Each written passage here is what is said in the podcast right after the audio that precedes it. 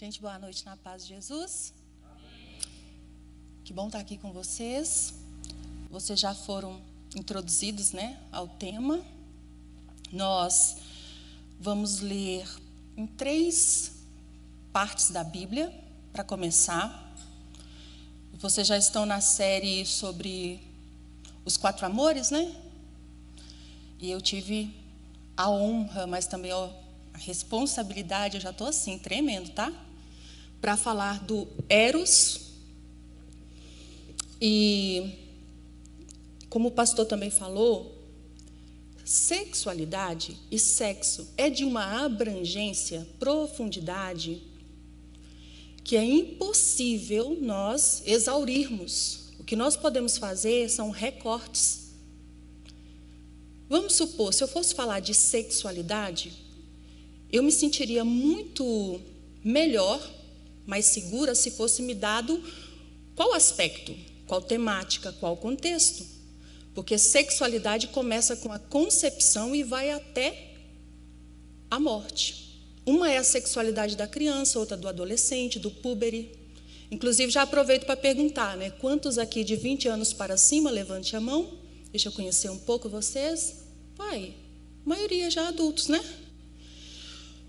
Quantos de 15 para baixo? Levante a mão. Temos adolescentes, né? E, enfim, mas a maioria aqui já são adultos, já passou ou já passaram né, por aquilo que biologicamente se chama puberdade, que é o processo de maturação sexual. Outra é a sexualidade do adulto, do casado, né, do idoso. Então, é muito amplo. Mas não só nesse sentido do desenvolvimento, do crescimento, da maturação, no sentido maturacional, mas principalmente no seu sentido teológico. Porque Deus nos fez sexuados, corporificados, nos fez macho e fêmea, macho e fêmea os criou, né? Mas ele disse: façamos o homem a nossa imagem e semelhança. Criou Deus o homem, macho e fêmea, né? A condição humana é dimórfica, macho e fêmea. Então Deus nos fez sexuados, dois sexos, e corporificados. Tudo sobre sexualidade e tudo sobre o corpo é sobre a imago Dei, é reflexo. Tudo carrega uma revelação do mistério da Trindade. Tudo é teo-referente, não é sobre nós. Portanto, é impossível ter um conhecimento sobre nós, nossa sexualidade autêntico, verdadeiro, sem o conhecimento de Deus. Macho e fêmea, homem e mulher, foram feitos à imagem de Deus, a condição humana, né? O humano se expressa, a condição humana é vivida em dois em duas condições, né? Dois sexos, homem, mulher. Então, se a gente vai falar de sexualidade, nós poderíamos falar de identidade. Tem a dimensão ontológica, porque a nossa envolve a nossa identidade. Uma dimensão antropológica, uma dimensão psicológica. Mas a principal e o ponto de partida é, é que eu estou tentando fugir da luz. Mas não pode tirar a luz porque é para gravar, né? Enfim, a vida é ao vivo. Deus abençoe. é que eu não, eu, eu, sou agoniada. Eu, não, eu percebi que não vai dar certo. Então, o ponto de partida para o entendimento, conhecimento e o florescimento da sexualidade humana é o conhecimento de Deus. Mas, na verdade, não é o que acontece. Eu trouxe hoje uma matéria. Né? Ai, ai, peraí, gente. No começo eu sou assim, depois eu pioro, tá? Então, vocês tem que ter misericórdia. Tá? Aí, aí, pronto. Né, amor? Tudo, tudo sob descontrole, né? Que nem lá em casa. O meu homem está ali para orar por mim. Inclusive, é a razão da minha libido. Já que estamos falando de Eros, vamos falar de Eros. Então, estou fazendo essa introdução. Muito amplo, mas tudo que quisermos saber, que seja verdadeiro e eterno, deve partir do conhecimento de Deus. Até o conceito de pessoa. Você sabia que o conceito de pessoa foi dado ao mundo através da tradição cristã, da teologia cristã? Não existia o conceito de pessoa como nós conhecemos hoje, como sujeito de valor e de direitos. Então, todo ordenamento jurídico, a própria fundamentação dos direitos humanos passa necessariamente pela teologia e tem a sua raiz no conceito de imago Dei, do ser humano ser imagem de Deus e daí que vem a sua dignidade, o seu valor. Então, para entender o que é pessoa, para entender o que é homem, para entender o que é mulher, para entender o que é ser sexuado, qual é a função, propósito da nossa sexualidade, ponto de partida, se quisermos trabalhar com a verdade, entender a verdade sobre tudo isso, temos que estudar muito mais coisas. Que lindo quando, quando a gente for falar de sexualidade, nós não falemos só dentro de um viés moralista, porque às vezes nós encapsulamos os temas da, da sexualidade, do sexo, só em Romanos 1, Levítico. Encapsulamos dentro do viés só dos pecados sexuais. Né? Mas para entender mesmo, nós vamos crescer nesse entendimento quando nós, e nós vamos ter uma sexualidade bíblica e um florescimento da sexualidade, o desenvolvimento, a maturação, conforme o plano de Deus, a bênção de Deus, quando nós aprendermos sobre trindade, imagodê, nós temos que estudar teologia. E por que digo isso? Porque me coube né, o desafio aqui de falar do Eros.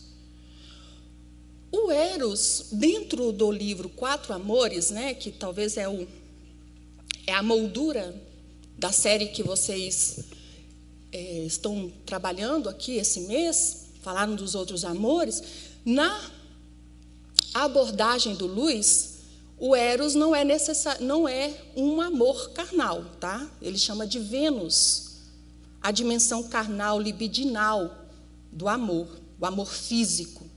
Eros para Luiz tem muito mais a ver com o amor passional, sentimental, não sensorial, não carnal. Esse elemento carnal ele vai chamar de Vênus.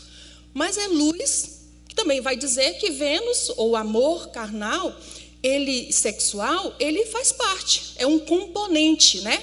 Do amor eros, mas Luz, ao falar de eros, falou uma coisa que é importante para nós aqui hoje, nessa reflexão que nós vamos fazer. Ele disse que eros é o dos amores o mais propenso a se tornar um Deus, a ser divinizado deificado. E, por consequência, o mais propenso também a se tornar um demônio na vida das pessoas. No exato momento que o amor se torna um Deus, ele torna-se também né, um demônio. E isso ele está falando dentro do contexto em que ele fala do Eros. Fazendo esse link com a abordagem do Luiz sobre o amor Eros, que para ele tem mais a ver com encantamento, apaixonamento, com amor romântico mesmo, estritamente falando, romântico, né? Envolve o carnal, mas não está é, relacionado tão principalmente a ele, é mais periférico. Porém, o link que eu quero fazer é sobre essa afirmação do Luiz, de que Eros, dos amores é o mais propenso, é o mais, é assim, fácil de que os seres humanos divinizem. Faça dele um ídolo.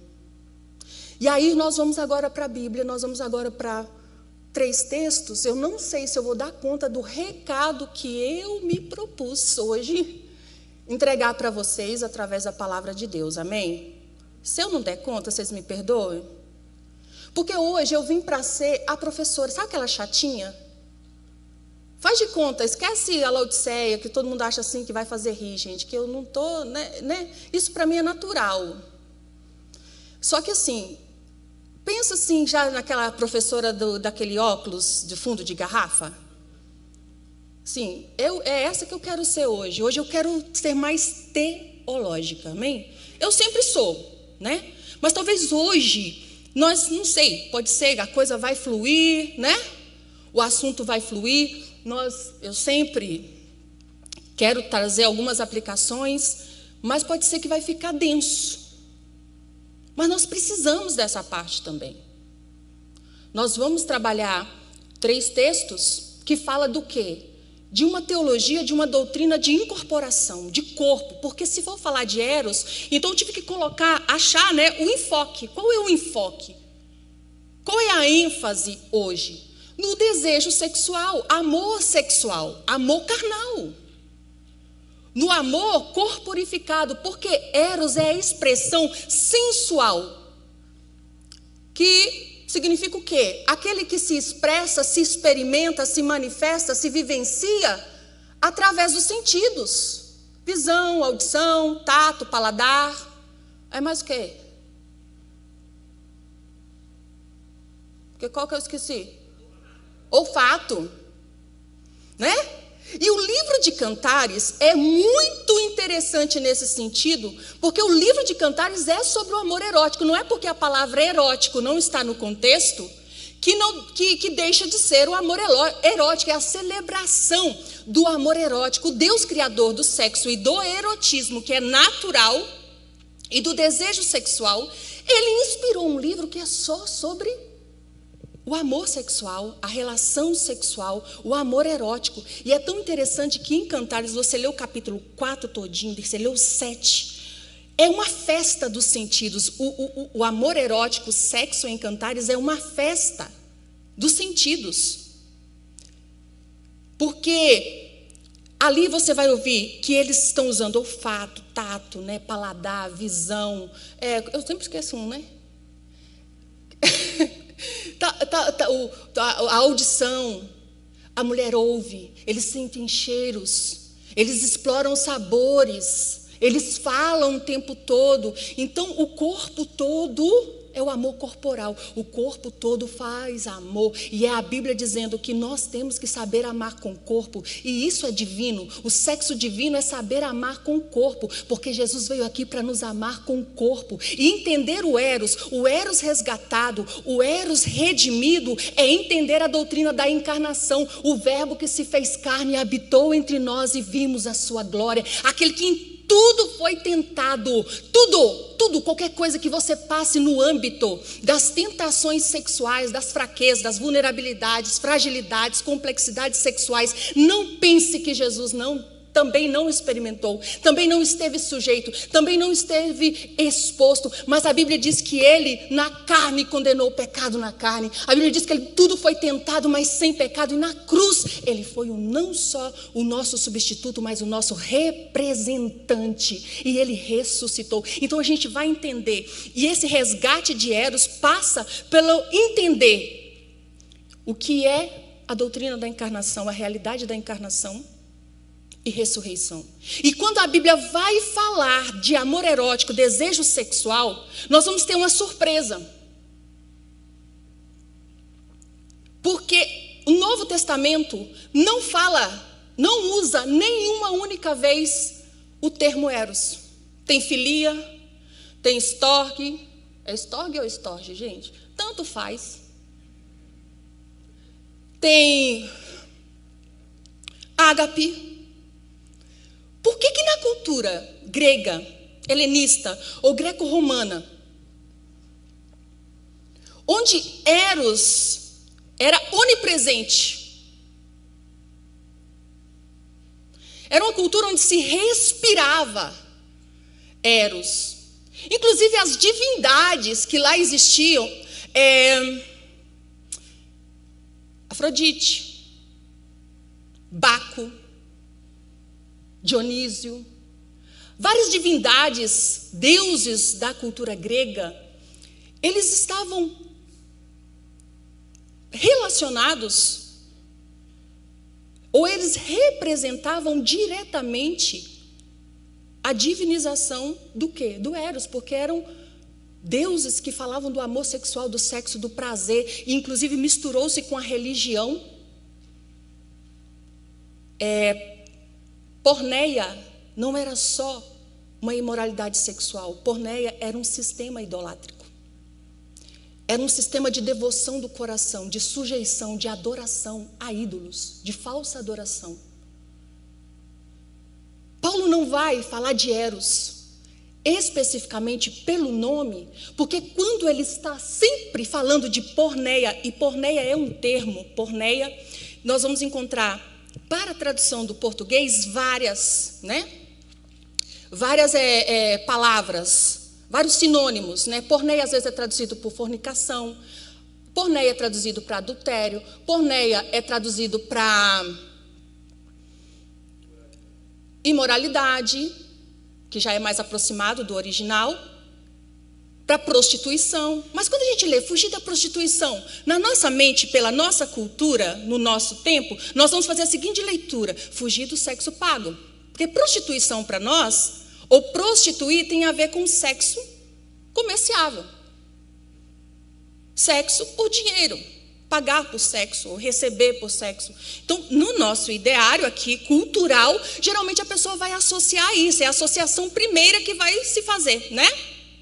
Mas naquele tempo, não é. Então, o que é a palavra que está ali? Porneia. E esse, quando Paulo vai falar, combater, confrontar, expor, pregar contra a porneia, expor a verdade, anunciar as boas novas sobre a redenção a libertação, a purificação, a vontade de Deus que era a santificação desse povo, viver em pureza, se santificar para ser santo como Deus é santo.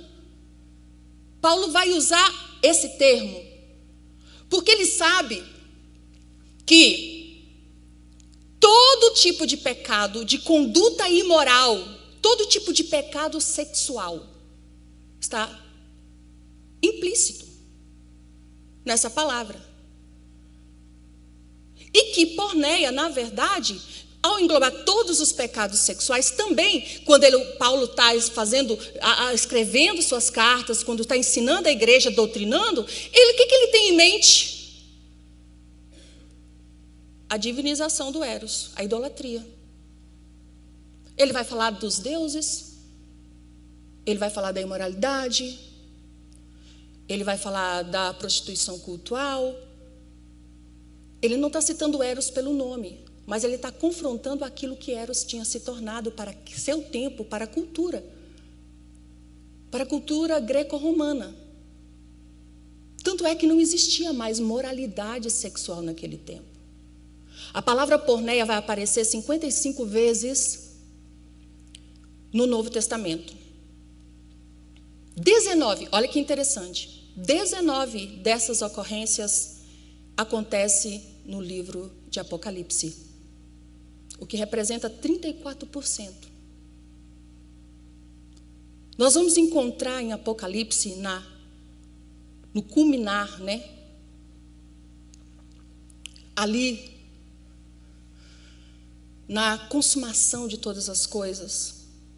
Quando Deus vier para restaurar todas as coisas, restabelecer todas as coisas. O que, que nós vamos encontrar? Uma meretriz. A grande prostituta, que representa sempre o que? Um sistema. Não são atos isolados, pecados isolados.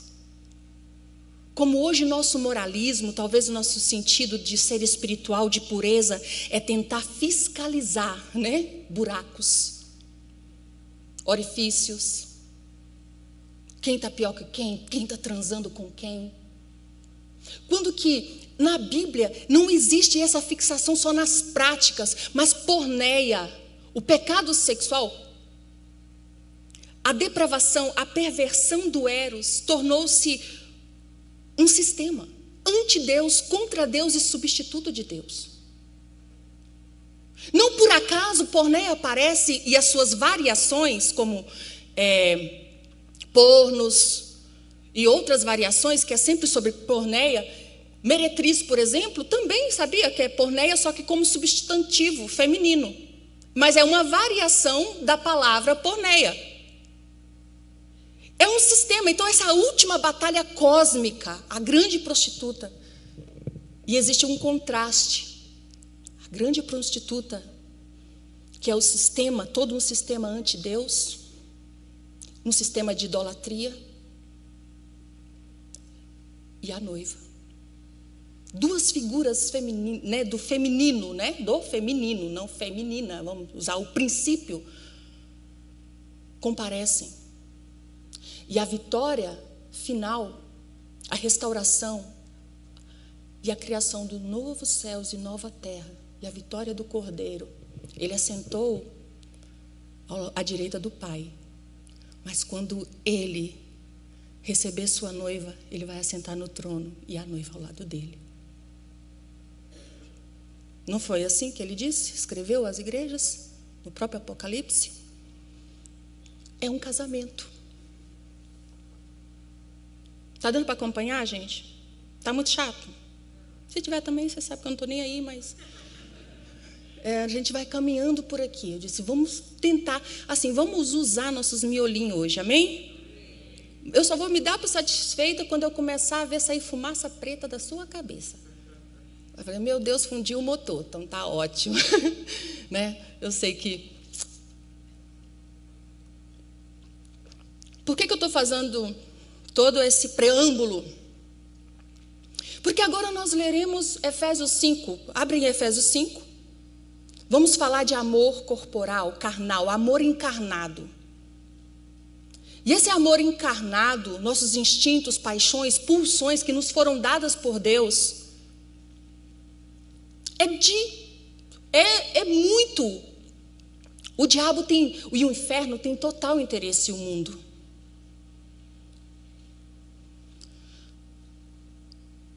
Nós vamos pensar agora lá, a grande meretriz, cordeiro e noiva.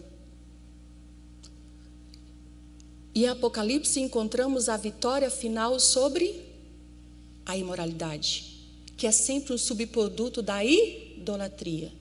Se você for para Romanos capítulo 1, versículo 25, vai dizer o seguinte: mudaram a glória de Deus em coisas corruptíveis, amaram a, a, a mentira, serviram a criatura em lugar do Criador, pelo que Deus né, os abandonou às suas paixões. Paixões ali é, é as paixões carnais, os desejos.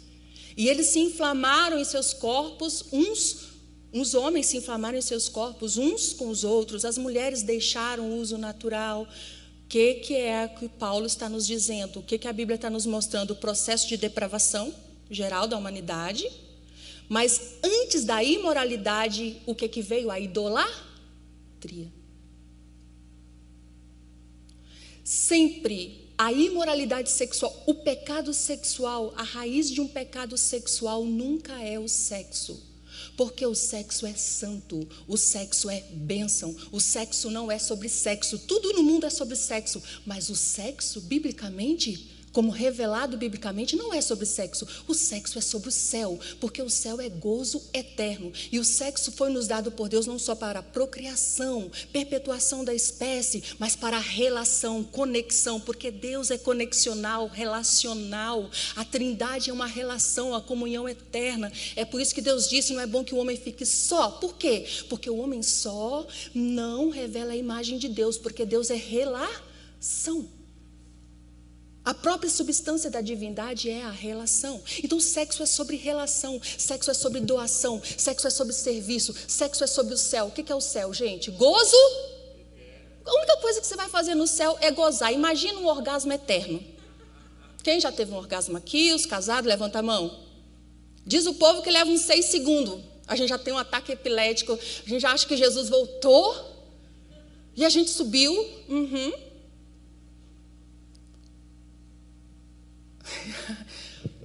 Olha, mesmo com a máscara, eu estou vendo a cara dos, a expressão dos seis. Ainda tem aqui aquela alha que pensa que falar de sexo, orgasmo não são coisas espirituais, gente. Céu é gozo eterno, o gozo depois da cruz. Salmos 16, verso 11. Na tua presença me darás prazer, o céu é prazer para sempre. Orgasmo é só uma parábola escatológica, um sinal que aponta para a eternidade. O nosso leito conjugal é um sinal que aponta para o casamento de Cristo e da igreja. Tem muita gente que não estava aqui de tarde, então vou repetir. Né? O que é o céu? O céu é um casamento. É por isso que não vai ter casamento no céu, gente. Não é porque casamento é ruim, é luta, é prova, não. Quem fala isso é gente frustrada. Não existe casamento ruim, existe gente ruim casada. Não existe sexo ruim, existe gente incompetente. Tô braba, não. Oi, amor. Nós temos mania de transferir, né? O problema nunca está no sexo. O, casa, o céu é um casamento, é o casamento do cordeiro e da noiva. Por isso que o arrebatamento se chama bodas do cordeiro. Sabe o que é bodas? A noite de núpcias. Quem aqui gostou da noite de núpcias? Levanta a mão. Vocês comeram demais, dormiu, né? Tem uns que. tem uns que. Que dorme, né? Tudo bem, pode conversar, deixar para outro dia, não, não, não é o caso também. Mas a metáfora é sexual. Então você olha lá para a restauração de todas as coisas. Os céus e a terra foram feitos para o casamento humano, Adão e Eva. A Bíblia começa com um casamento, porque já era para representar cordeiro e noiva, porque Jesus é o cordeiro morto antes da fundação do masculinidade e feminilidade não é sobre nós. Ter pênis, vulva, vagina, encaixe, complementaridade, fecundidade não é sobre nós. Esse prazer também não é sobre nós. Então, no mundo, tudo é sobre sexo. Só que um, um, crente com uma mente bíblica tem que entender que o sexo não é sobre sexo. Então, pecados sexuais também não tem a ver com sexo. É por isso que a imoralidade sexual sempre é um subproduto da idolatria. E a Bíblia nunca vai fazer essa dissociação. Você não encontrará nem em Paulo, nem em Pedro, você não encontrará em Apocalipse, que é o livro da revelação, que é simbólico, mas está ali. Porneia é muito mais do que um práticas erradas e morais. Porneia é a devoção do coração, a entrega, a aliança com um sistema. Aderência a um sistema ante Deus é contra Deus. Pornéia é violar uma aliança com Deus e fazer outra. E nós temos que escolher de que lado está. Olhe lá, o novo céus e nova terra serão criados para o casamento do cordeiro com a noiva. Onde viveremos eternamente. Imagina que lindo que a igreja, que é um princípio feminino, a, a trindade vive eternamente Pai, Filho e Espírito Santo. Três pessoas, né? Uma comunhão perfeita. Gente, com o arrebatamento da igreja vai entrar o quarto elemento a noiva. Para viver no estado eterno, em relação com Deus. Ah, se nós tivéssemos uma mentalidade bíblica. Por isso que a Bíblia diz em Hebreus 13, 4: Venerado seja entre todos o matrimônio e o leito sem mácula. Porque é uma metáfora. O casamento humano existe para ser uma profecia do casamento eterno. E tudo em nós, toda a nossa sexualidade, todo o nosso amor. E Deus escolheu que nós viveríamos essa relação com uma dimensão corporal, corporificada.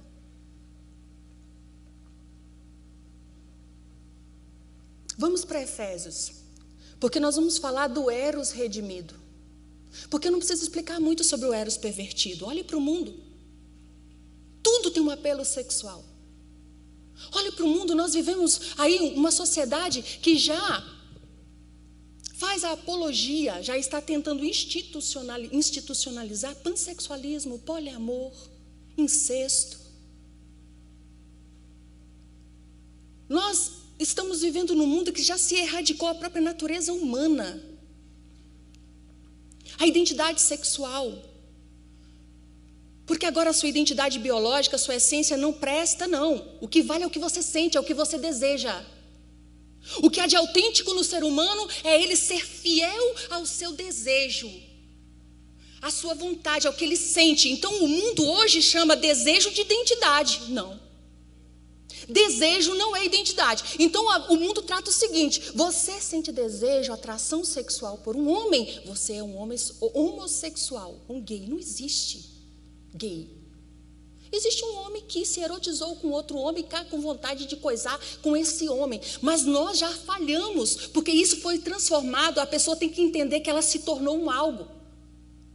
O que, que você é? Você é um homem sexuado que tem desejo sexual. Na estrutura, na ordem, está tudo certo. Deus te criou para isso mesmo. O que acontece é que veio a perversão do eros, do desejo, e ele está na direção oposta daquilo para o qual Deus o projetou. Passou a ser um sinal que não aponta para nada, e aquilo que era para ser uma bússola para o céu, passou a ser o caminho, o tobogã para o inferno. Aí transformaram o nosso essencialismo biológico em existencialismo psicológico. A pessoa é o que sente. Então tá, eu gosto de mulher, então você é isso. Ah, eu sou gênero fluido, né? é, eu gosto de. Ah, então você é bi. Criaram, ó, transformaram desejo. Se a pessoa tem um desejo erótico por homem e mulher, ah, então sabe o que, que é? Isso não significa só que você é uma pessoa que se erotiza, que. Não, isso é uma identidade. Ah, seu corpo também não diz quem você é. Você sente mulher, então você não é homem. Não interessa se você tem um pênis. Cromossomos X, Y. E por aí vai. Porque o que vale é o que você sente, o que você deseja. É o seu erotismo. Engraçado. Estão postulando agora até a identidade e tem o pessoal lutando por direitos políticos para os solos sexuais. Sabe o que é o solo sexual? Pessoas que dizem que preferem masturbação do que qualquer tipo de sexo. Gente, isso não tem fim. Aí tem agora o assexual.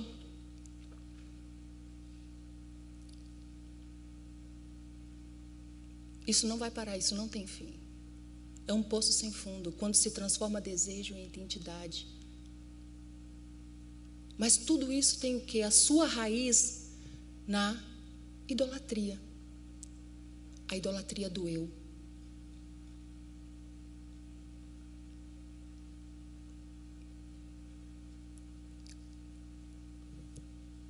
E a partir desse momento que existe essa idolatria, você não diz assim, eu sou o meu corpo. Você diz: o corpo é meu. Que é totalmente contrário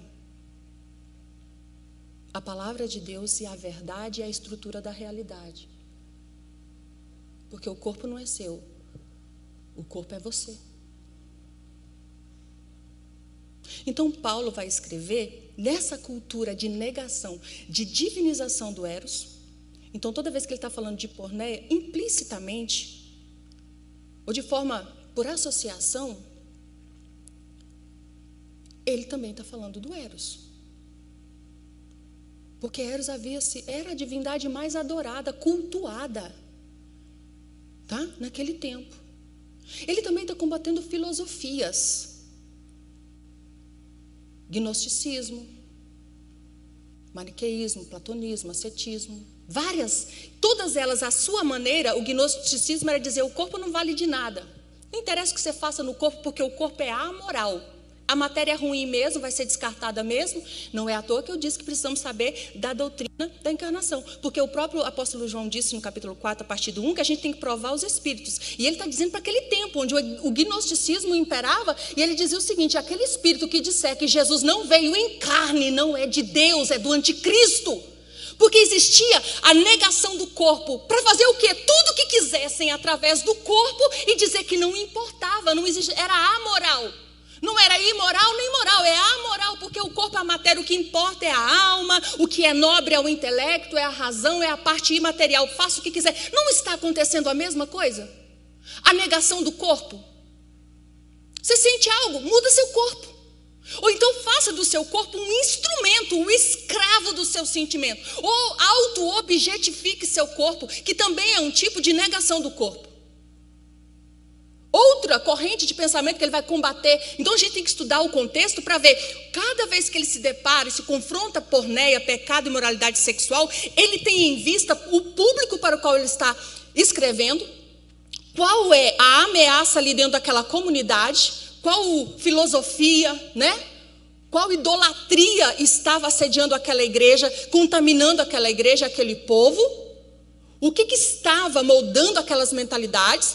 Já em Colossenses, ele vai falar no capítulo 2, a partir do 20, 22, que do ascetismo. Que é outro tipo de negação do corpo, era pessoas usarem severidade com o corpo, maltratar o corpo, maltratar a carne. Uns diziam, faça o que quiser com o corpo, porque não tem problema, é amoral. O importante é aqui, o imaterial, a parte mística.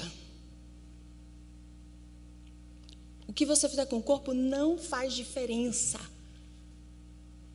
A outra, o outro extremo, que era o ascetismo, que era tentar combater isso daí, o maniqueísmo, é severidade com o corpo. Há outro nível de negação do corpo, o extremo oposto, né? Esse movimento assim, ó, polarizava. Agora você mutile seu corpo. Ah, não case. Até Paulo foi dizer que quem proibiu o casamento, achando que aquilo ali agradava a Deus para provar que tinha vencido, que não ia nunca fazer sexo, que não ia nunca tocar em mulher, porque aquilo ali era o, o máximo para Deus. Significava que tinha vencido a carne, não querer casar, e ainda inibir quem quisesse, para dizer que não era escravo de necessidades, que não precisava de contato. Paulo vai dizer a Timóteo, 1 é, Timóteo capítulo 4, a partir do 1, que é doutrina de demônios, que também eram sistemas de negação do corpo. Enquanto falamos de tudo isso, também estamos falando de Eros. De um Eros pervertido,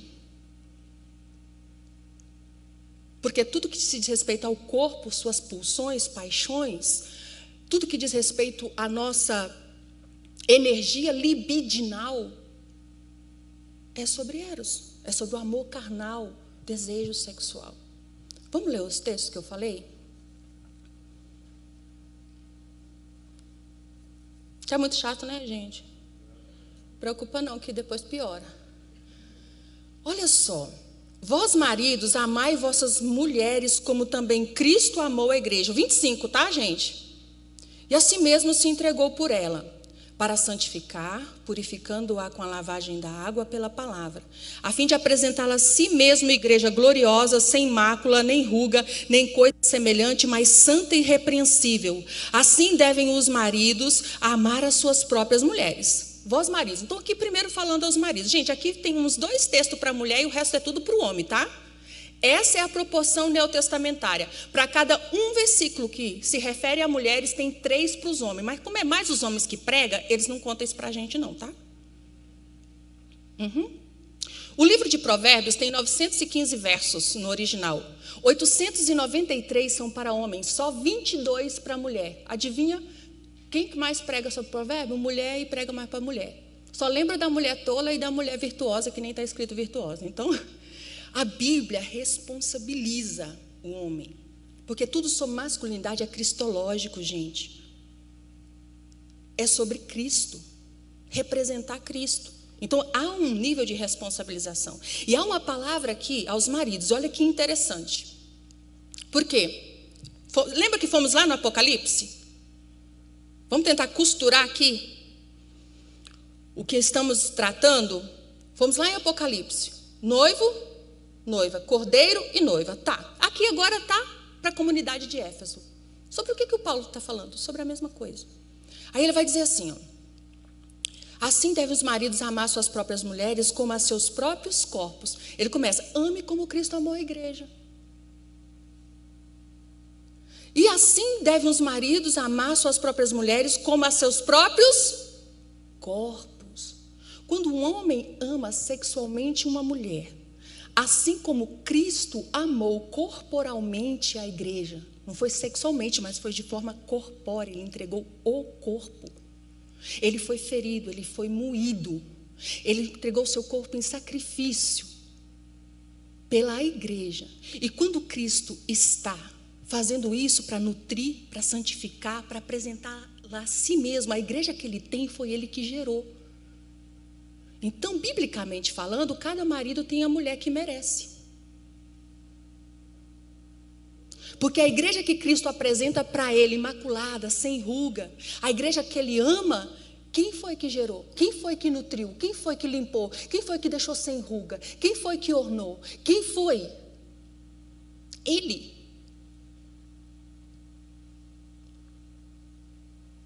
E agora existe um imperativo aqui, vós maridos, eu estou cega. Assim devem os maridos amar suas próprias mulheres como a seus próprios corpos. Eu sempre, quem ama a sua mulher, ama a si mesmo. Afinal de contas, nunca ninguém odiou a sua própria carne. Estamos falando de amor corpóreo, carnal, amém? Corpo, fogo na virilha mesmo. Antes, alimenta, sustenta, como também o Senhor a igreja. Olha a relação. Você não pode separar jamais. Sexualidade bíblica, sexo bíblico, amor bíblico, casamento bíblico, relação bíblica, leito conjugal bíblico, funcional, abençoado e santo disso aqui. Porque é tudo sobre Cristo. E aí, esse é o modelo, esse é o padrão, esse é o parâmetro. Aí ele está dizendo: pois somos membros de seu corpo. Gente, nós temos, tínhamos que parar só para estudar essa teologia da corporificação. Porque ao mesmo tempo, e eu vou encontrar lá em 1 Coríntios 6, do 13 ao 20, que também Paulo fala do corpo e cita o corpo oito vezes. 1 Tessalonicenses 4, do 3 ao 8, que também fala do corpo, possuir o corpo em santificação e honra, e, e pureza sexual em oposição à imoralidade, chamado à santificação e à pureza sexual, a disciplina do desejo, a canalização do desejo sexual para o propósito de Deus, sempre vai estar relacionado ao corpo que é nosso, mas sempre associado à igreja que é corpo de Cristo. Aqui fala: você ama a sua mulher, você estará amando o seu próprio corpo. Assim como Cristo amou a igreja, mas nós também somos corpo de Cristo. Está confuso, né? Fala do nosso corpo, fala do corpo de Cristo. Nós vamos pular lá para Coríntios, agora, para vocês entenderem por que, que eu li esse texto aqui, que esse aqui que você tem que frisar. Aqui fala do nosso corpo, do amor conjugal, do amor carnal, do amor sexual. Esse é o plano de Deus em que ele se realize, que é, este é o retrato do Eros resgatado pelo ágape. O homem ama a sua mulher, ele está amando corporalmente como Cristo amou a igreja. E Jesus disse assim: aquele que ama sua mulher ama seu próprio corpo. Lá em Corim, Paulo escrevendo aos Coríntios, eu vou encontrar que Paulo diz que aquele que comete porneia, prostituição, peca contra o seu próprio corpo. 6 e 18. Eros pervertido. O que é o Eros redimido? É quando o meu corpo, eu estou amando o meu corpo. Amar o corpo da minha esposa em fidelidade, em aliança, em doação, em responsabilidade, em sacrifício. Quando o sexo se torna serviço, quando o sexo se torna responsabilidade, quando o sexo se torna dom, oferta, quando o sexo se torna mutualidade, quando o sexo se torna complementaridade, intimidade, conexão verdadeira, uma relação multidimensional de espírito, alma e corpo. Esse é cama, esse casal onde o homem está ali com o corpo, amando outro corpo. E o jeito dele amar outro corpo, a Bíblia está dizendo que é a melhor forma dele amar seu próprio corpo e honrar seu próprio corpo, ao ser fiel a esse corpo, ao servir esse corpo, a dar prazer a esse corpo. Empolguei, né? Eu, eu comecei para dar. Amém? Quem ama a sua mulher ama o seu próprio corpo. Então vamos falar de Eros, da sua relação com o seu próprio corpo. Porque a Bíblia vai dizer que desejo sexual santificado, porque a palavra, nem Deus não reprime desejos, Deus redime desejo. Deus quer que você tenha saúde sexual. Tomara que você, a pípia do vovô, empine até os 90 anos. Está faltando testosterona. Pela pornocracia em que vivemos, pelas ideologias, pela desconstrução e erradicação da natureza humana, pela imoralidade sexual institucionalizada, politizada pelas narrativas hegemônicas, pela desconstrução da nossa identidade, pela pornografia, o vício pornográfico, as pessoas vivendo descontroladas a relação consigo mesmo, com seus corpos, fazendo de seus corpos apenas instrumentos ou escravos de seus prazeres e desejos. Vai chegar uma geração que as, hoje a mulher está chorando para encontrar um homem que queira casar, assumir compromisso ou ser homem. Mas se nós não buscarmos a redenção do Eros, que passa pelo o relacionamento que você tem com o seu, com o outro, tem tudo a ver com o relacionamento que você tem com o seu próprio corpo. Vai chegar um dia que os corpos estarão tão destruídos por terem se despersonalizado, se auto-objetificado, que as mulheres vão chorar para ver uma ereção. Porque a ciência já diz, ó, estude sobre recessão, eu estou falando aqui de dados. Recessão sexual. A geração Y e Z e alfa a alfa ainda está crescendo, mas a Z são a geração que menos faz sexo na história. A morte da atração física, porque o estímulo das telas, da pornografia. Um homem que começa a ver pornografia com oito anos, gente, quando chega a 20, 23, ele já está tão desensibilizado para nudez, ele não consegue ver beleza num corpo normal, numa vulva normal, num peito normal, na textura de uma pele. A própria morte da atração física. E a igreja não está preparada. A igreja que está discutindo se beija ou não beija no namoro, imagina se está preparada para daqui 10, 15 anos pegar essa turminha que vai casar. Os que chegarem a casar e os que estiverem na igreja trarão sequelas. O ateísmo sexual quer se dizer crente, mas ter os mesmos pensamentos, a mesma conduta sexual dos mundanos, a mesma moralidade dos mundanos. Ah, mas se eu amo mesmo, está marcado o casamento, por que não? A gente se ama, é consensual, não tem problema. Para Deus não interessa se a pessoa consentiu. Primeiro, que o seu corpo não é seu, e segundo, dela também não é dela. Toda questão de sexualidade é uma questão de autoridade. De quem é esse corpo? Se é do Senhor, ele deve viver esse amor, essa realização, essa satisfação sexual no lugar no contexto, no tempo e no propósito que Deus designou. Amém? Agora, amar o seu próprio corpo. Aquele que ama a sua mulher, frisem isso. Está se amando. Está amando o seu próprio corpo, honrando, dignificando o seu próprio corpo quando ama. Aquele corpo que você assumiu, também a alma. Que você não, se você está casado e é sua esposa, significa que você assumiu a pessoa. Você está amando com o corpo e o corpo, mas o corpo é a pessoa, é a expressão visível da pessoa invisível, da personalidade, de tudo que ela é. Você assumiu o compromisso.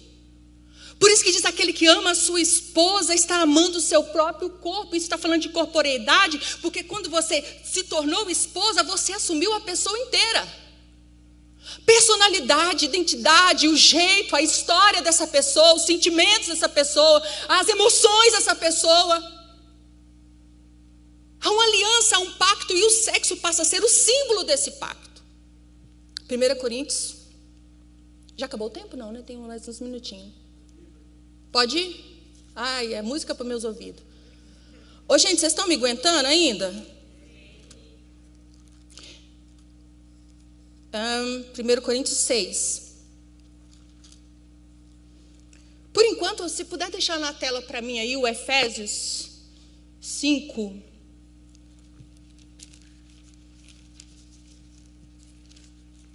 Faz favor. Que eu quero fazer essa relação aqui. 5, deixa eu ver qual é o versículo. O 28. Deixa o 5 e 28.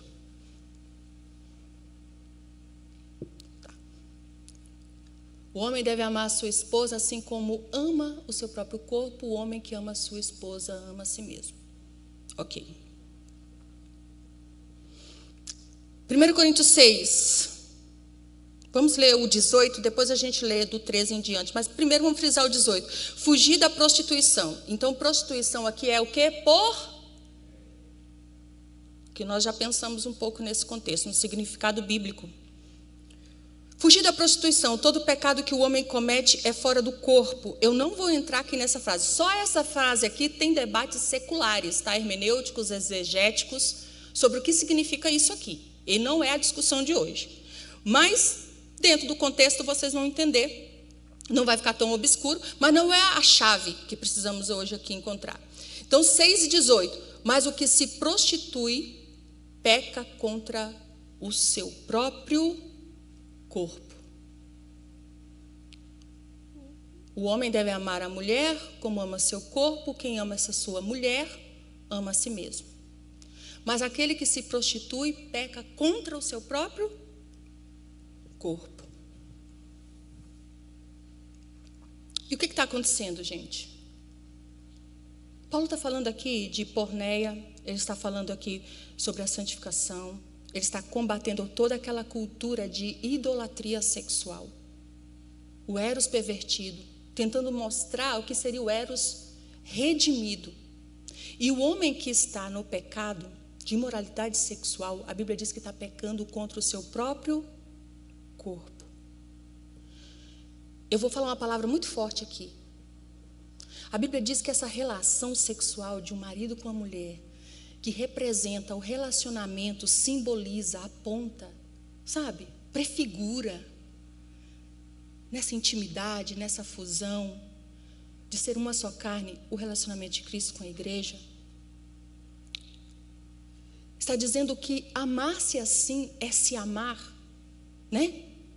Mas a Bíblia está dizendo que prostituir, pecar sexualmente, é degradar o seu próprio corpo. Pecar. Quando Paulo fala ah, que ele pega contra fora do corpo, que há uma sugestão aqui, que Paulo está falando assim, que a maioria dos nossos pecados são através do corpo. Nós pecamos através do corpo. Mas a prostituição, a imoralidade sexual, o pecado sexual, o vício sexual, seja lá qual for, masturbatório, né? vício de pornografia,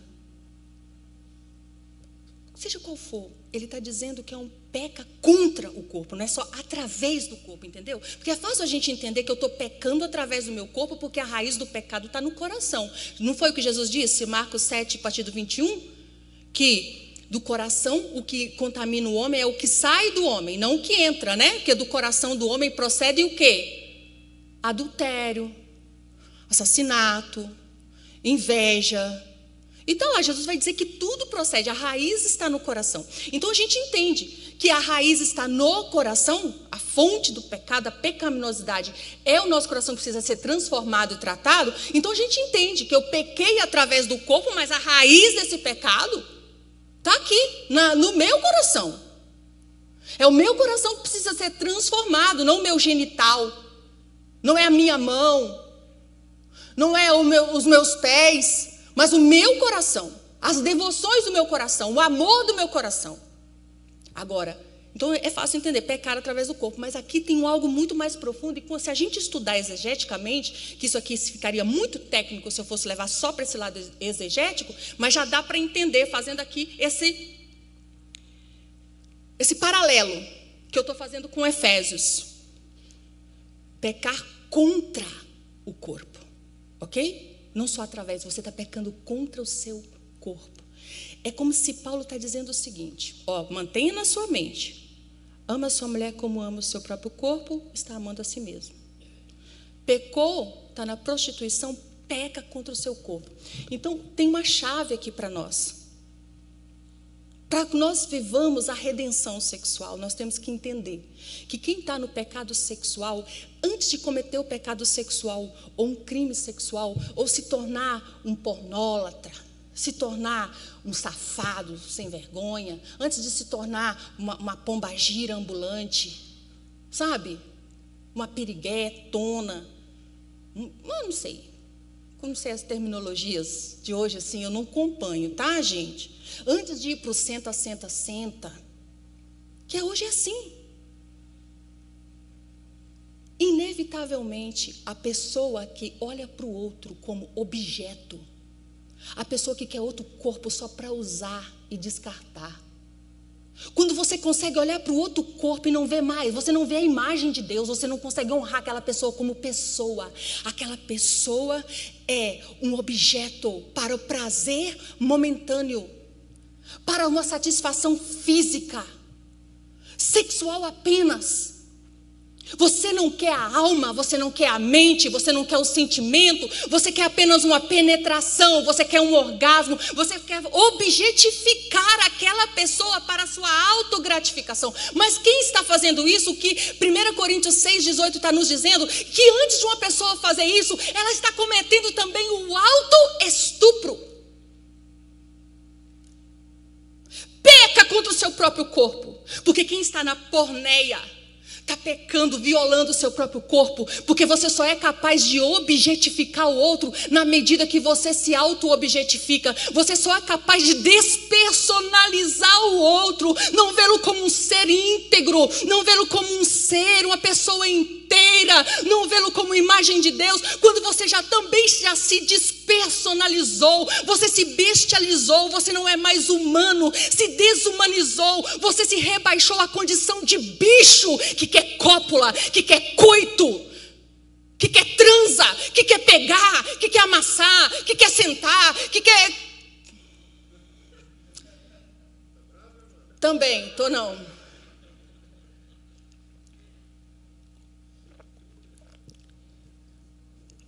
O homem que faz isso, a mulher que faz isso, antes de olhar para o outro e ver o outro isso,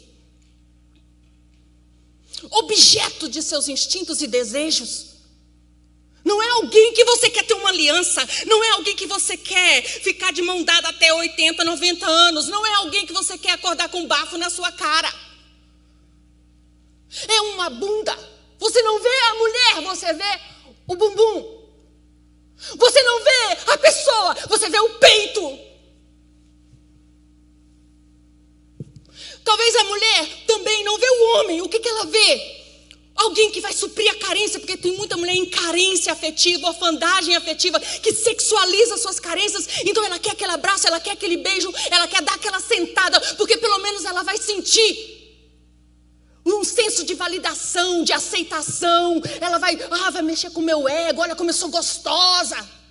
Mas para essa mulher que faz isso, olha como eu sou gostosa, como eu deixo os caras doidos. A mulher que está fazendo isso, ela também já se auto-estuprou, porque ela auto-objetificou, auto-despersonalizou-se, auto se desumanizou também, se bestializou também. Por isso peca contra o seu próprio corpo. É a perversão do Eros. Porque agora o seu corpo, você não diz que é você o corpo, como a ideologia está te ensinando a dizer, o corpo é meu. Esse corpo não sou eu, é meu. Então, a transado, o sexo casual, o bacanal, o surubão. Isso aí que não tem significado. Curtição.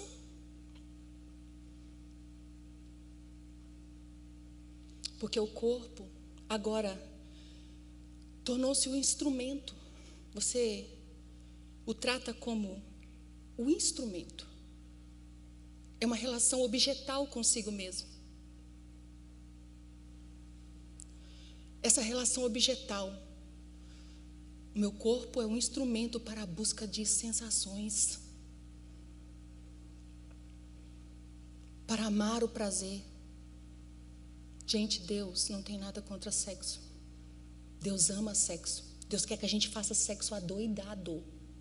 Tanto é que ele, ele, ele, ele queria uma descendência e ele deixou quatro mil anos. O povo falou assim: vai fazendo coisa até nascer o Messias. Aí o Messias veio, nasceu, agora vai fazendo até meu filho voltar.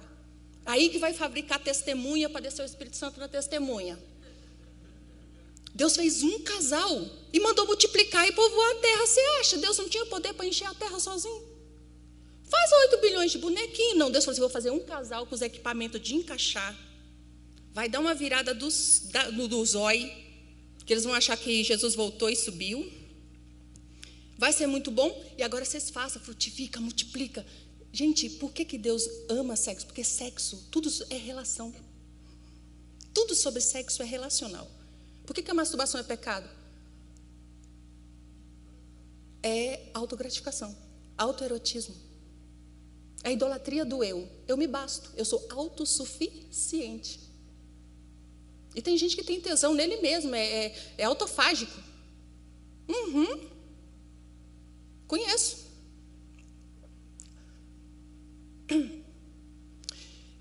O diabo odeia sexo. Tanto é que ele tenta fazer que parecer que tudo é sobre sexo e que sexo é só sexo. Porque ele odeia. Sexo não é só sexo, sexo é relacional. Por isso, o que ama sua esposa ama seu, como seu próprio corpo, né? Está amando a si mesmo. O amar com o corpo. Mas aquele que está na prostituição, que é uma relação objetal, que separa a dimensão da alma, do espírito do corpo, que é corpo usando corpo, corpo comendo corpo, corpo querendo só partes do outro. Ah, essa é a perversão do Eros. E isso é o oposto do que o sexo é. Isso é abuso. Eu sempre digo que o crime, autodestruição, a Bíblia chama de tudo, menos de relação sexual. Então, a imoralidade sexual é, por definição, um mecanismo também de autodestruição. Porque agora esse corpo é só o escravo. Esse corpo é só o instrumento. Esse corpo é só o objeto para isso. E a pessoa. E o propósito. E a sua essência. Ela está sendo destruída nesse processo. Porque ela também está sendo negada por essa relação objetal com o corpo e objetificando o outro. Ninguém consegue objetificar o outro tem, sem ter se objetificado, auto-objetificado. Despersonalizar o outro sem ter se despersonalizado. E ao ponto de dizer: esse corpo é meu. Não, o corpo não é seu. O corpo é de Cristo. O corpo é de Deus. E um dia o Senhor irá compartilhá-lo e ele continuará não sendo seu, porque a Bíblia diz que o corpo da mulher é do marido e o do marido é da esposa. O corpo é sempre dom, é sempre doação, é sempre oferta. Pois bem, vamos tentar concluir, costurar aqui. Vocês estão muito cansados? Está muito chato, gente? Está dando para construir o raciocínio? Está ficando. Está fazendo sentido? Porque eu estou trazendo uma abordagem assim que é, né? Nós estamos costurando aqui pontas que ficam muito soltas nas nossas abordagens teológicas. Essa auto-objetificação. O outro é tratado como descartável. Vamos ler o 13. Então, por que é viver em pureza sexual? Vencer a porneia. Está aqui também implícitos alguns imperativos para que nós vivamos da porneia e saiamos dessa condição de autoestupro, autoabuso, autodestruição do, da nossa própria corporeidade. E olha que destrói mesmo, tá? A ciência prova. A experiência prova. Um cara que vive no vício da masturbação, eu já atendi casamento, a gente já viu casamento que o moço, o cara com a esposa linda, ele jovem, terminava de transar com ela, penetrava a esposa, tinha que retirar o pênis, para gozar ele tinha que se masturbar com a mão. Uma vagina, a pressão normal de uma vagina, de um canal vaginal, não dava prazer. Porque ele se masturbou tanto, viu tanta pornografia, se masturbou tanto, que ele acabou por lesionar a glande. Lesionou as terminações nervosas, afinou a cabeça do pênis. E quanto mais ele aperta, mais precisa de pressão, mais afina. Outros, o que está acontecendo? Por que, que é um autoestupro? Porque você pensa que está se dando bem, que é lucro. Mas que lucro que há? Pela primeira vez na história, essa geração que cresce, pornificada, erotizada muito cedo, hipersexualizada, pela primeira vez na história, os consultórios dos urologistas, urologistas estão cheios de homens de 17. Gente, uma gulgada vai aparecer nas várias revistas periódicas aqui do Brasil, matérias bem simples, vai aparecer em artigos científicos, cientistas sexuais estão falando isso. Inclusive a doutora Carmita Ábido, que é uma das cientistas sexuais do Brasil mais respeitadas, tá? Estão dizendo que os consultórios estão lotados de homens de 17 a 25 anos com disfunção erétil ejaculação precoce. Motivo? Pornografia precoce, consumo precoce de pornografia, vício masturbatório. Ah, é gostoso, né? Ah, o corpo, vai corpo. Você quer corpo? Tive uma ereção? Bora dar soco na bexiga. Né? Ah, não sei o que lá. Ah, por quê? Por que não? Ah, vou ver vídeo. Começo vendo mulher com homem, daqui a pouco homem com homem, daqui a pouco homem incesto, daqui a pouco todo tipo de coisa, porque a pornografia hoje eu sei muito bem o que, que é. Porque eu atendo casos de meninos de 12, 13 anos viciados, e quando chega lá, o título do vídeo é assim, ó, dando para o meu tio, coisando lá, não vou falar o termo que está lá, que é muito obsceno, né? Com o meu professor de matemática no banheiro da escola, sexualiza todas as relações. Um menino de 12 anos que mal, o, o pipiu dele, né? É um, uma tripinha. Mal tem testículo já vendo, e o corpo responde, porque aquele estímulo é muito forte. Neuroquimicamente falando, é forte, o corpo vai responder. Ele chega na escola e pensa, ah, eu sou gay mesmo, porque eu, o, o, o, né? O, o, o, o coisinha da chaleira subiu, o biquinho da chaleira, apitou, aí eu vou ah, não, olha, eu sou gay mesmo. Mas ele, aqui, a pornografia hoje não só influencia, ela está moldando a orientação sexual. A pessoa se convence. O que vai acontecer com esse menino quando entrar numa relação? Para ter uma relação conjugal verdadeira. Ah, sequela fica. E tem mais. Problemas neuronais muito sérios sendo provocados. Problemas fisiológicos sendo provocados. Fobias sociais. Aquele que se prostitui peca contra seu próprio corpo, porque o tempo é questão de tempo, a fatura vai chegar. Tanto a menina que sente a linda, a novinha, que vai, que vem, o que não é linda, não sente a linda, a novinha, mas se sente carente. Talvez nem é por vaidade, por se achar, mas é por uma carência abissal. Um dia, a tristeza, a depressão bate na porta, a auto-repulsa bate na porta. O trauma bate quando a consciência vier de todo esse processo, essa história de autoobjetificação, de que não tinha proveito de nada, que ao pensar estar aproveitando estava se autodestruindo. É só questão de tempo. Então, o 13. Ai, gente, não consigo ler. Você pode pôr aí para mim na, na tela, só para eu ler aqui para a gente encerrar. O, deixa eu ver como que o pastor está, ele já está assim. Está agoniado? Tá agoniado? É frio? Vocês estão aguentando, gente? Então tá. É, o, o 1 Coríntios, capítulo 6. 1 Coríntios, capítulo 6, do 13 em diante. Outro vai dizer: o alimento existe para o estômago, o estômago existe para o alimento, sim, mas Deus acabará com os dois. O nosso corpo não existe para praticar imoralidade, mas para servir o Senhor, e o Senhor cuida do nosso corpo. Não gosto dessa tradução, tem outra? Terrível, horrível. O sangue de Jesus tem poder, gente. Nossa, a linguagem de hoje, misericórdia. NVI. Isso, gente. Porque assim, gente, quando se deixa a linguagem muito coloquial, tira o peso, tá? Semântica importa, viu? Então, os alimentos foram feitos para o estômago e o estômago para os alimentos, mas Deus destruirá ambos. O corpo, porém, não é para a imoralidade, para a porneia, né? Outras traduções dizem para a prostituição, mas para o Senhor e o Senhor para o corpo. Tá, vai. Por seu poder, Deus ressuscitou o Senhor e também nos ressuscitará. Passa. Vocês não sabem que os seus corpos são membros de Cristo? Tomarei eu os membros de Cristo e os unirei a uma prostituta? De maneira nenhuma. Vocês não sabem que aquele que se une a uma prostituta é um corpo com ela? Pois, como está escrito, os dois serão uma só carne, mas aquele que se une ao Senhor é um espírito com ele. Passa.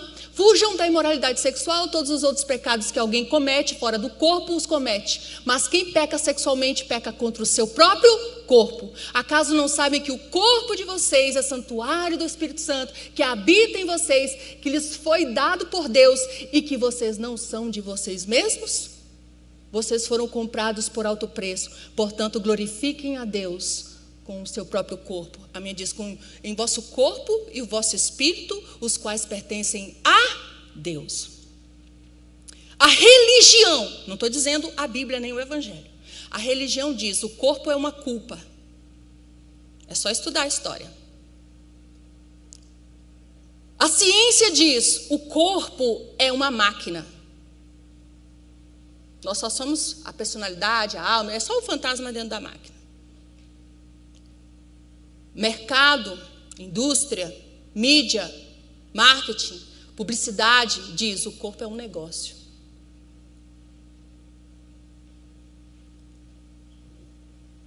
Jesus diz: seu corpo é um santuário. Seu corpo é um templo. Ele foi comprado por alto preço. Ele diz: seu corpo não é seu. Seu corpo é o que você é. E você é meu. Amém? Amém? E Paulo, mostrando esse imperativo: glorificai, pois, a Deus no vosso corpo, que vence a porneia, é doxologia adoração. Porque porneia é o eros pervertido, a idolatria do amor sexual, do prazer sexual. Pureza sexual não é só o que eu faço ou deixo de fazer com o meu corpo.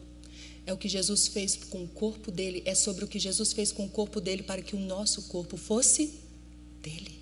Pureza é sobrenatural. É reconhecer o sacrifício, é reconhecer a aliança. Termino. Paulo foi dizer, vai colocar aqui alguns imperativos, tá? Sobre a vida em pureza. O primeiro imperativo para vivermos a nossa corporeidade, o amor sexual, nada contra o amor sexual, mas você vai vivê-lo à luz dessas verdades, desses imperativos. Ele diz: olha, o corpo não é para prostituição, para porneia. O corpo não é para porneia, não é para ser escravo dela, senão para o Senhor, o Senhor para o corpo esse imperativo teológico, cristológico, porque tudo é uma questão de soberania, toda questão de pureza sexual é uma questão de senhorio de Cristo, é uma questão de autoridade. O que eu posso fazer com esse corpo? Primeiro você tem que perguntar de quem é esse corpo, para que ele existe. Qual o propósito do Senhor desse corpo com esse corpo? Para o que o projetou? Qual é a vontade do Senhor para esse corpo? Amém? Imperativo teológico, cristológico, soberania. Segundo imperativo aqui, 6 e 14, que ele diz agora, ele fala do que? O Deus que ressuscitou, o Senhor também nos ressuscitará pelo seu poder. O segundo imperativo para vencer a porneia, o Eros pervertido e ter o Eros resgatado pelo ágape, porque Cristo é o nosso ágape, amém? O amor de Deus. E nós o amamos porque ele nos amou primeiro. O amor de Deus é derramado em nossos corações pelo Espírito Santo que nos foi dado. Esse é o resgate, a redenção do Eros. E ele vai apontar para a ressurreição. Ora, Deus que ressuscitou o Senhor também nos ressuscitará pelo seu poder. O segundo imperativo que eu destaco aqui é o imperativo escatológico, porque esse corpo não só tem origem, não só tem propósito, ele tem um destino. 1 de João capítulo 3, versículo 2: Amados, agora somos filhos de Deus e ainda não se manifestou o que havemos de ser, mas sabemos que quando ele se manifestar, seremos semelhantes a ele, porque assim como ele é, o veremos. E todo que nele tem essa esperança purifica-se a si mesmo, como também ele é puro. O nosso corpo não é uma prisão da qual nós seremos libertados, conforme muitas filosofias, correntes filosóficas diz que é só uma carcaça. Né? É só uma prisão da alma, não. Não interessa como você vai morrer, o seu corpo tem tanto valor que você pode cair no mar, afogar, um tubarão te comer, você vai virar cocô de tubarão. Mas quando a trombeta soar, Jesus vai reconstituir cada parte. Você vai se ressuscitar como Cristo, vai ressuscitar com um corpo glorificado. E nós, irmãos, não fomos chamados para ser nós mesmos, nós não somos ainda o que deveremos de ser, nós estamos sendo transformados, conformados à imagem do Filho de Deus, de glória em glória, de fé em fé. E Ele, nós seremos como Ele é no ato da glorificação. O corpo que Jesus tem, a forma corpórea de Jesus é o que nós seremos. E João vai dizer: e quem nele tem essa esperança. Purifique-se a si mesmo, como ele é puro. Pureza sexual, redenção do Eros, tudo bem o desejo, tudo bem a ereção. Na puberdade o pau quebra mesmo, o, o pipiu vai empinar mesmo e tem que empinar mesmo. Porque se não empinar, eu oro para você, para Deus ressuscitar o Lázaro. Tem que ter saúde sexual, potência sexual, mas a questão é canalizar. Como você se relaciona com o seu futuro? Porque tudo que não é eterno, não tem valor eterno, é eternamente inútil. Foi o Luiz também que falou isso. Ah, ele é o cara, né? A ressurreição. Esse corpo tem um destino. E o destino dele é ser exatamente igual Jesus, o corpo de Jesus. Tá? O imperativo. Aqui tem um imperativo eclesiológico, que quando fala de meretriz, o que se une à meretriz, primeiro, tem uma coisa aqui disruptiva, que Paulo fala algo que para aquela geração, para aquela cultura, era inédito. Que sexo não era só sexo, se uniu com a meretriz, se tornou um espírito com ela. Houve uma fusão também emocional, sentimental e espiritual. Para aquele tempo, era algo paradigmático. Era uma revelação. Era uma disruptura muito grande. Dizer que sexo não era só sexo, que envolvia as dimensões também espirituais e emocionais. E é tão interessante que hoje a ciência diz, tem o doutor Pouzek que diz que quando a gente transa, gente, não existe sexo casual. Uma relação casu, é, sexual, além do, das questões emocionais, tem as questões. Nós temos um coquetel neuroquímico, a ocitocina, ela deve saber mais que eu, que é o hormônio chamado hormônio do amor. Nosso corpo também tem todo um coquetel neuroquímico para o nosso corpo responder e se apegar. É o hormônio do vínculo, do amor. E o doutor Pouzek, ele diz que a ocitocina é a molécula moral. Dê uma estudada sobre isso. Ela é diretamente é, relacionada com a generosidade, com a liberalidade. Eu, quando se eu tivesse igreja, eu ia mandar os crentes ser obrigatório transar depois do almoço do domingo, porque diz que uma pessoa se torna 80% mais generosa depois que tem uma alta liberação de ocitocina. Imagina os crentes chegando tudo aloiado no culto. Mas é verdade. Já está inscrito no nosso corpo, só que naquele tempo o povo achava que era só a mecânica. E o seguinte, lá não existia a questão, a única moralidade que existia, não existia essa questão do sexual, podia ser com criança, a pederastia lá, inclusive era institucionalizada. Os, os, os mancebos ofereciam favores sexuais para os mais velhos ensinar, tá? A única questão lá era uma estrutura de poder, sexo é uma estrutura de poder. Só não podia um homem ficar com outro da mesma posição ou ser passivo, um homem de alta posição. Agora, abusar de menino, não interessa se era menina, se era homem, desde que fosse ativo e desde que fosse alguém da camada inferior do extrato social, da classe social. Se fosse, não existia nenhum tipo de censura de restrição naquela cultura. Mas está aqui o apóstolo Paulo colocando esse imperativo e diz: olha, era disruptivo. Não, não foi só sexo. Não, houve sim envolvimento. Você tentou separar alma e corpo, não, mas não é o que acontece. E quando ele falar de unir a meretriz se torna um membro com ela, aqui vai, nós vamos lá para Efésios, fala de o homem e a mulher e fala que nós somos membros do corpo de Cristo. Quando se diz que se torna membros de uma meretriz, não é para você entrar naquela área mística Sabe, tem um povo místico que fala assim: nossa, colou a alma, agora tem que fazer desligamento de espírito. Gente, para com isso. Aqui o imperativo é eclesiológico, tá? Claro que existe envolvimento espiritual, no sentido da contaminação, emocional, psicológico, mas não é no sentido de que colou o espírito, aí o espírito, os demônios daquela pessoa veio tudo para ser, o seu foi para ele necessariamente. Não, pode acontecer? Não duvido mas necessariamente não, porque a Bíblia vai dizer, 1 Coríntios 12, 27, que nós individualmente, nós coletivamente somos corpo de Cristo. Individualmente somos membros desse corpo.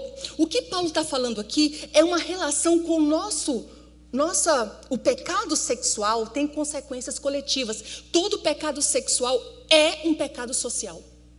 Todo pecado individual tem consequência coletiva, ou para sua família, ou para os filhos, outras pessoas serão afetadas. E no caso aqui, Paulo está falando do corpo de Cristo, porque você pega os pegareis o membro de Cristo e falo-ei, né, membro da meretriz, porque significa que o pecado sexual, a relação sexual imoral, a, sua, a perversão do Eros, a sujeição, a idolatria do Eros, significa que então você deixou de ser corpo coletivo de Cristo você se desvinculou, se desrompeu, você violou essa aliança e se aliançou a outro. Porque meretriz aqui não é só a pessoa, não é só a prostituta, é o sistema. Lembra que eu falei de Apocalipse? Estamos costurando? Está dando para costurar? Então, meretriz aqui aparece com a mesma conotação e a mesma palavra que aparece meretriz. E aqui é falado de Jezabel, de seu sistema de prostituição, corrupção e rebelião, também lá em Apocalipse. De pegareis os membros de Cristo, não está escrito assim? E tornarei membros de meretriz, porque o pecado sexual afeta o corpo coletivo. Então, individualmente, nosso corpo é templo de Cristo. Coletiva, é, individualmente, nosso corpo é templo de Cristo, mas individualmente também nós somos membros do corpo coletivo de Cristo, que é a igreja. Vale lá, nós individualmente, vós individualmente sois membros desse corpo que Cristo colocou. Então ele está dizendo assim, gente, não adianta. Ah, eu vou pecar, não vou falar nada. Tem gente que fala, gente, não, não adianta. Não estou dizendo que vai ser amaldiçoado. A gente tinha que tratar só disso. Ah, pequei no namoro. Ah, é, transei antes de casar. Será que vai ter consequência? Vou ter uma vida sexual desgraçada. Esquece isso. Só se não tiver arrependimento, mudança de vida. Quem confessa e deixa alcança a misericórdia. Vai e não peques mais a colheita vem de acordo com os frutos. Mudou a conduta? Agora manteve o padrão? Vai ter. Mas agora não quero dizer que você vai ser amaldiçoado, vai ter um karma, ou no seu casamento. Vamos parar com essa palhaçada. Agora a coisa séria. Não, você também não pode dizer que pequei, também não preciso falar com ninguém. Isso é uma coisa individual, eu me resolvo com Jesus. Pegareis, pois, os membros de Cristo e falo-eis membros de uma meretriz, porque você violou uma aliança. Você é um membro de um corpo coletivo. Você pegou esse membro, foi para a imoralidade, servir a porneia, a idolatria sexual, a idolatria do prazer, mas amante do prazer que é amante de Deus. Então houve uma outra vinculação. Houve uma outra fidelização do seu coração. Jesus também chama de infidelidade espiritual. É aqui que reconecta a dimensão espiritual. Então, todo pecado sexual é também social. Todo pecado individual tem consequências coletivas. Você também contaminou o corpo. E por isso, o Senhor diz que é um desligamento. Escolher a porneia é escolher deixar de ser membro do corpo de Cristo para ser membro da meretriz. Não a meretriz como uma fusão do espírito, dos demônios, uma pessoa, mas a meretriz como o sistema. A meretriz como a deificação da, da imoralidade, a divinização do sexo. E você não pode servir as dois senhores, ou você vai servir a Deus, ou você vai servir o sexo.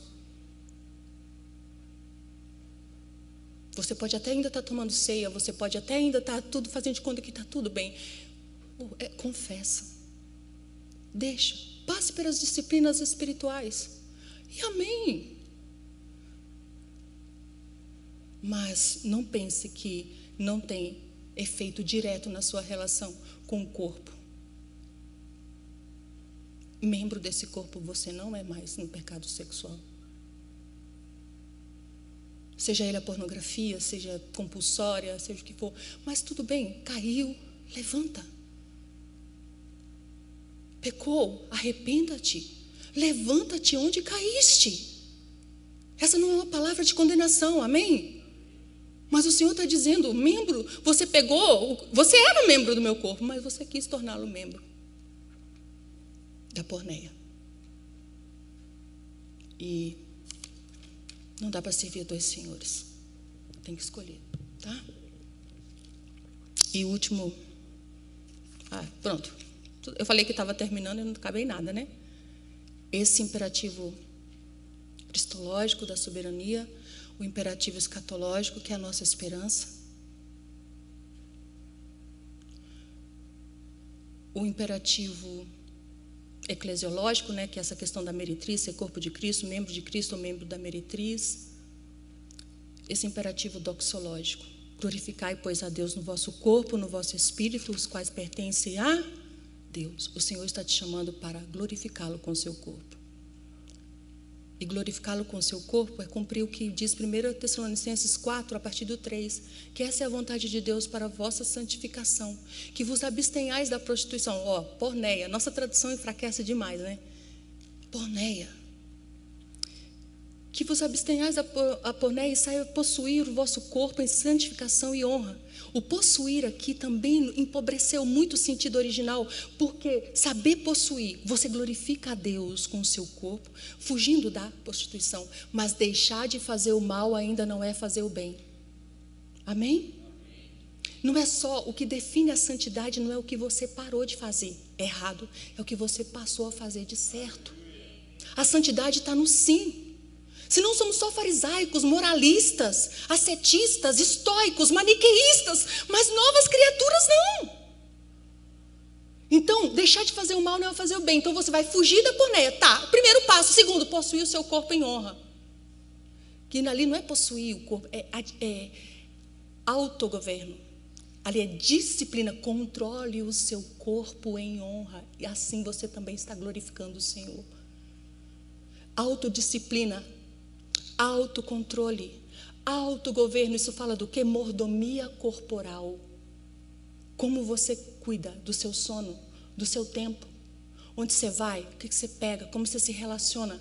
Possuir, autogovernar-se, autogoverno. É por isso que Deus manda o desejo muito cedo, aos 13. Porque Deus está te dando todo o tempo da puberdade, da adolescência, para você se estruturar, para você exercer autodomínio, autogoverno e se transformar num homem, numa mulher, numa pessoa de verdade. É uma estruturação interna, é a mordomia corporal, porque um homem governado por um pênis, uma menina governada só pelo seu instinto, pelos seus hormônios, pela sua libido, nunca vai ser um ser humano. Não é uma questão só de santificação, mas de humanização. Então fala assim, disciplina. O sentido original é manter o corpo em disciplina, controle, autogoverno. E o que, que acontece? Mordomia corporal e economia libidinal.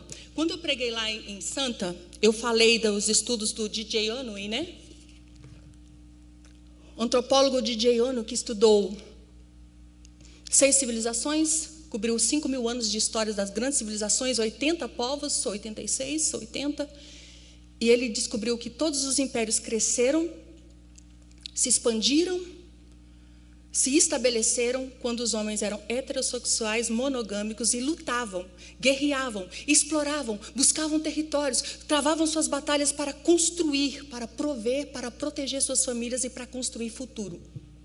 Depois que os impérios se consolidavam, a coisa ficava estável, sabe? Prosperava, vinha um tempo de frouxidão moral e os homens se tornaram libertinos, promíscuos e, coincidente com esse tempo de depravação, de promiscuidade, todos os impérios caíram quando os homens passaram a usar sua libido, não como uma força criativa e expansiva, mas apenas como um, um instrumento para o prazer sensorial, carnal, para a orgia.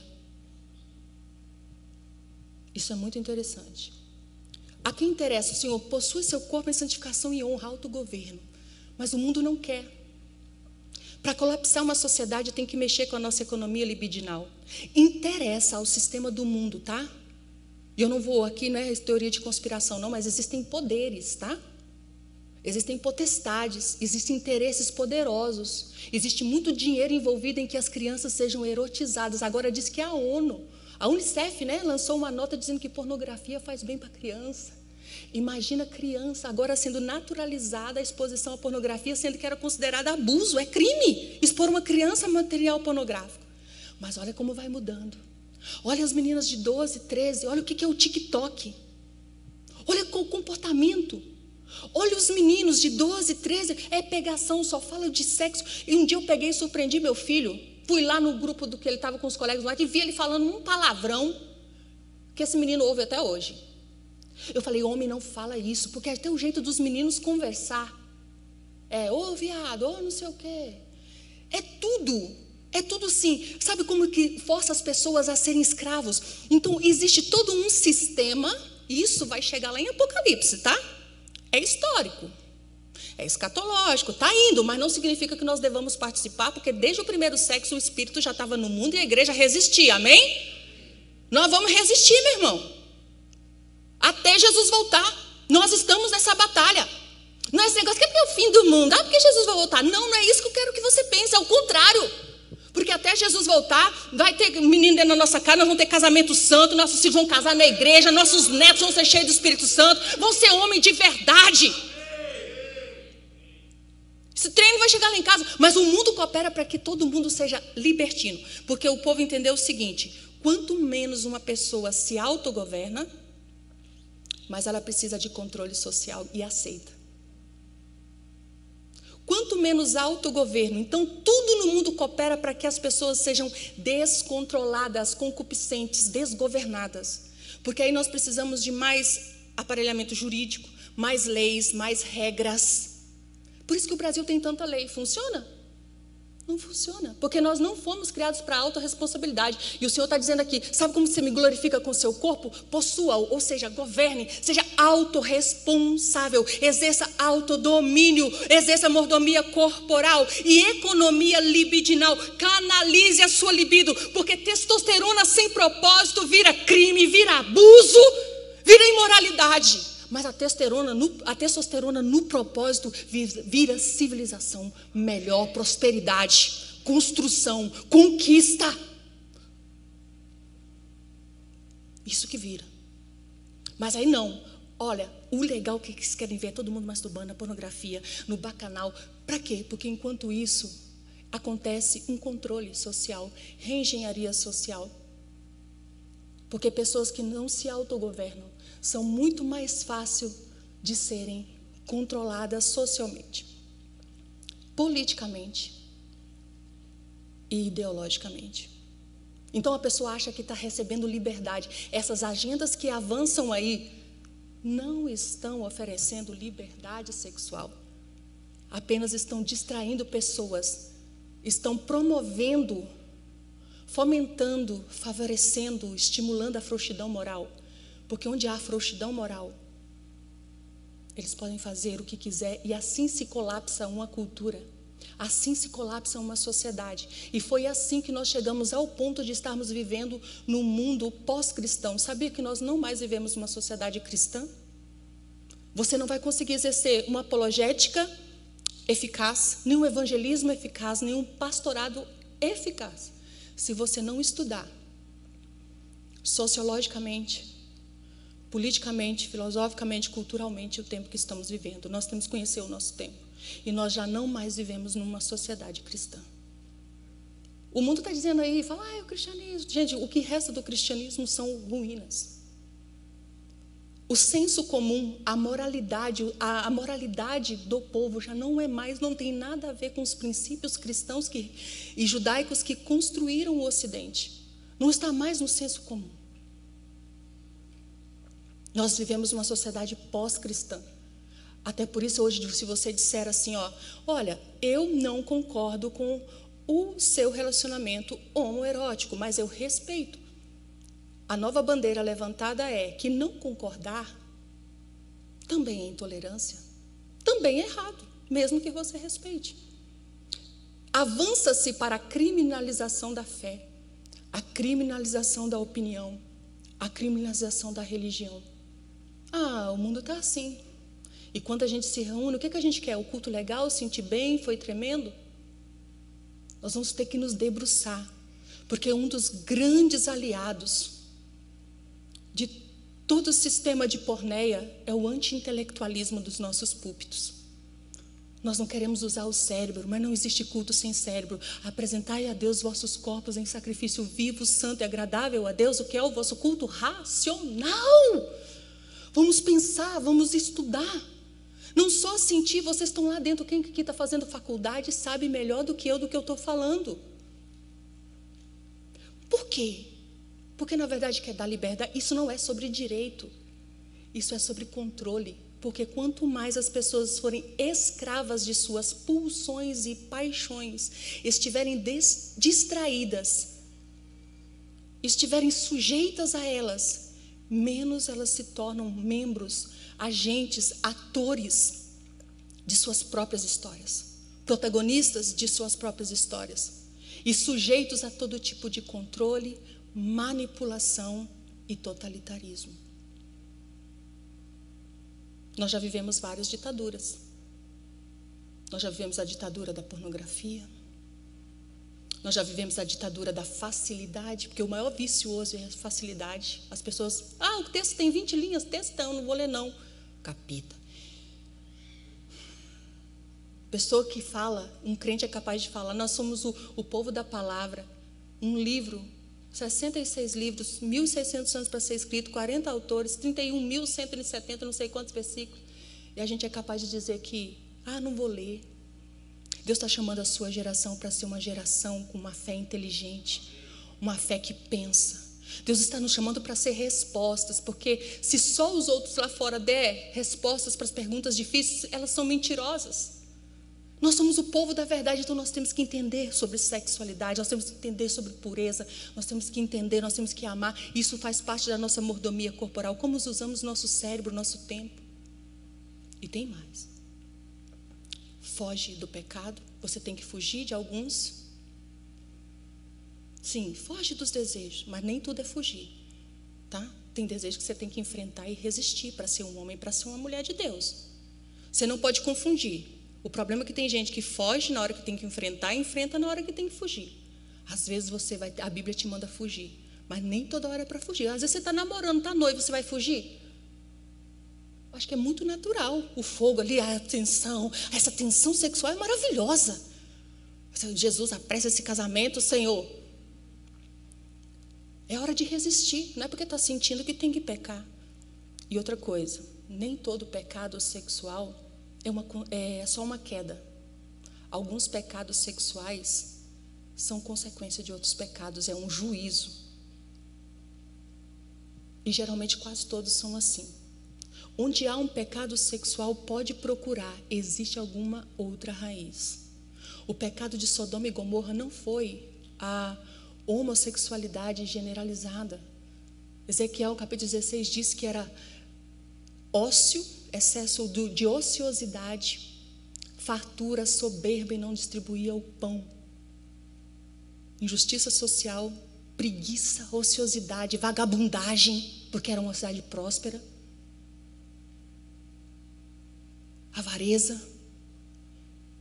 Quando muitas vezes entra esse processo de pecaminosidade, de depravação sexual e moralidade, às vezes já é um juízo tem gente que cai sexualmente porque já estava caído, só que esses outros pecados são validados socialmente ou religiosamente. E existem contextos que só se importam com o pecado sexual, sabia?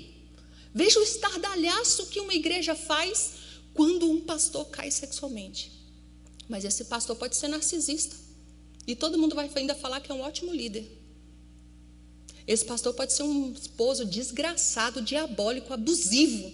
Desde que ele seja carismático e aqui flua na unção. Não é aqui, né? Claro, vocês entenderam o que eu estou falando, misericórdia. Em vários contextos. Não adianta se a mulher dele está ali no canto, ali, ó. E às vezes o pecado sexual, ele sempre tem consequência, mas às vezes ele é só a consequência de outros pecados. Vamos ficar de pé? Cansei vocês, né? Obrigada, pastor, por não ter vindo arrancar o microfone. Né? Ser, o pastor já estava, meu Deus, mulher. Quando, quando eu falo, vou acabar, mas meia hora, né? Você sabe que pregador tem essas.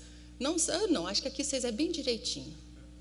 Mas aí vocês deram bobeira e chamam uma criaturinha que nem eu, né? Mas estou né, diante de Deus aqui. Foi a palavra que o Senhor me deu para entregar. Amém? Se Deus falou no seu coração, deixe o Espírito Santo ministrar no seu coração. Seja multiplicador dessa palavra. Né? Seja multiplicador da verdade, do conhecimento. Tem muita gente precisando que levantemos a nossa voz. Que o Senhor nos ajude a possuir o nosso corpo em santificação e honra, administrar, autogovernar. O Senhor disse que ninguém nessa matéria defraude, que é aplicar um golpe, é expropriar o que não é direito seu o seu irmão, porque Deus é vingador de todas essas coisas. E quem rejeita essas coisas não rejeita o homem, mas a Deus que nos dá o seu Espírito Santo. Você viu a questão da aliança? Porneia, aderir a porneia, praticar a porneia é inevitavelmente rejeitar, emitir uma, uma nota de despejo para o Espírito Santo. Não rejeita a homem, mas a Deus que nos dá o seu Espírito Santo. Então, que o Senhor nos ajude a amá-lo e amar o que ele ama, que é o homem e a mulher vivendo um casamento que representa o casamento de Cristo e da igreja. E esse amor sexual é para ser vivido sim, gente. Eu amo ser casada. Olha, orgasmo é a melhor trem que Deus inventou. Não, não existe na terra. Melhor não tem, não. Você nem vem, você não vai me convencer. Ah, pastora, mas isso, aquilo. Então você nunca gozou. Não, você nunca teve um orgasmo. E o Senhor quer, e o Senhor diz para esse homem: ame como eu amei minha igreja, eu dei meu corpo para gerá-la, para santificá-la. Olha, e quando você ama a sua esposa assim, e ama com o seu corpo, e ama a sua esposa, você está amando a si mesmo. Na imoralidade você está se destruindo. Então é tudo sobre o Senhor nos ama. Ele designou o melhor para nós. O plano de Deus dá certo, o plano de Deus é o melhor. E ninguém vai nos convencer do contrário. Amado Deus, guarde cada um debaixo das tuas poderosas e boas mãos. Nos ajude a viver à altura desse chamado. Nós queremos viver, Jesus, em pureza, em graça, em fidelidade, em aliança contigo. E que nossas vidas que todo o nosso corpo, nossa corporeidade, seja a expressão da tua graça, do teu amor, seja a expressão, meu Deus, dos teus planos e projetos e um sinal que aponta para a eternidade, que revela o Senhor. Ajuda, Jesus, que cada um possa viver a sua, o seu erotismo, o seu amor, o seu desejo sexual, o seu amor sexual, corporal, com santidade e que seja o teu nome glorificado, que não seja apenas uma vida de satisfação da carne, mas de glorificação ao nome do Senhor. Assim nós te pedimos, eu te agradeço por essa igreja amada, por esse ministério que o Senhor levantou, por tudo que o Senhor tem feito aqui, pelos casamentos que o Senhor já fez aqui, já constituiu aqui, Senhor, nos últimos anos. Abençoe cada um, cada história, os que ainda estão orando para que aconteça em suas vidas. Meu Deus, que eles possam construir os leitos conjugais incontaminados e onde o seu nome seja glorificado, onde gerações vão ter exemplo, vão ter ali referência de alegria de prazer verdadeiro, de prazer no propósito. É isso que queremos, o prazer no propósito, para a glória do teu nome, em nome de Jesus. Amém.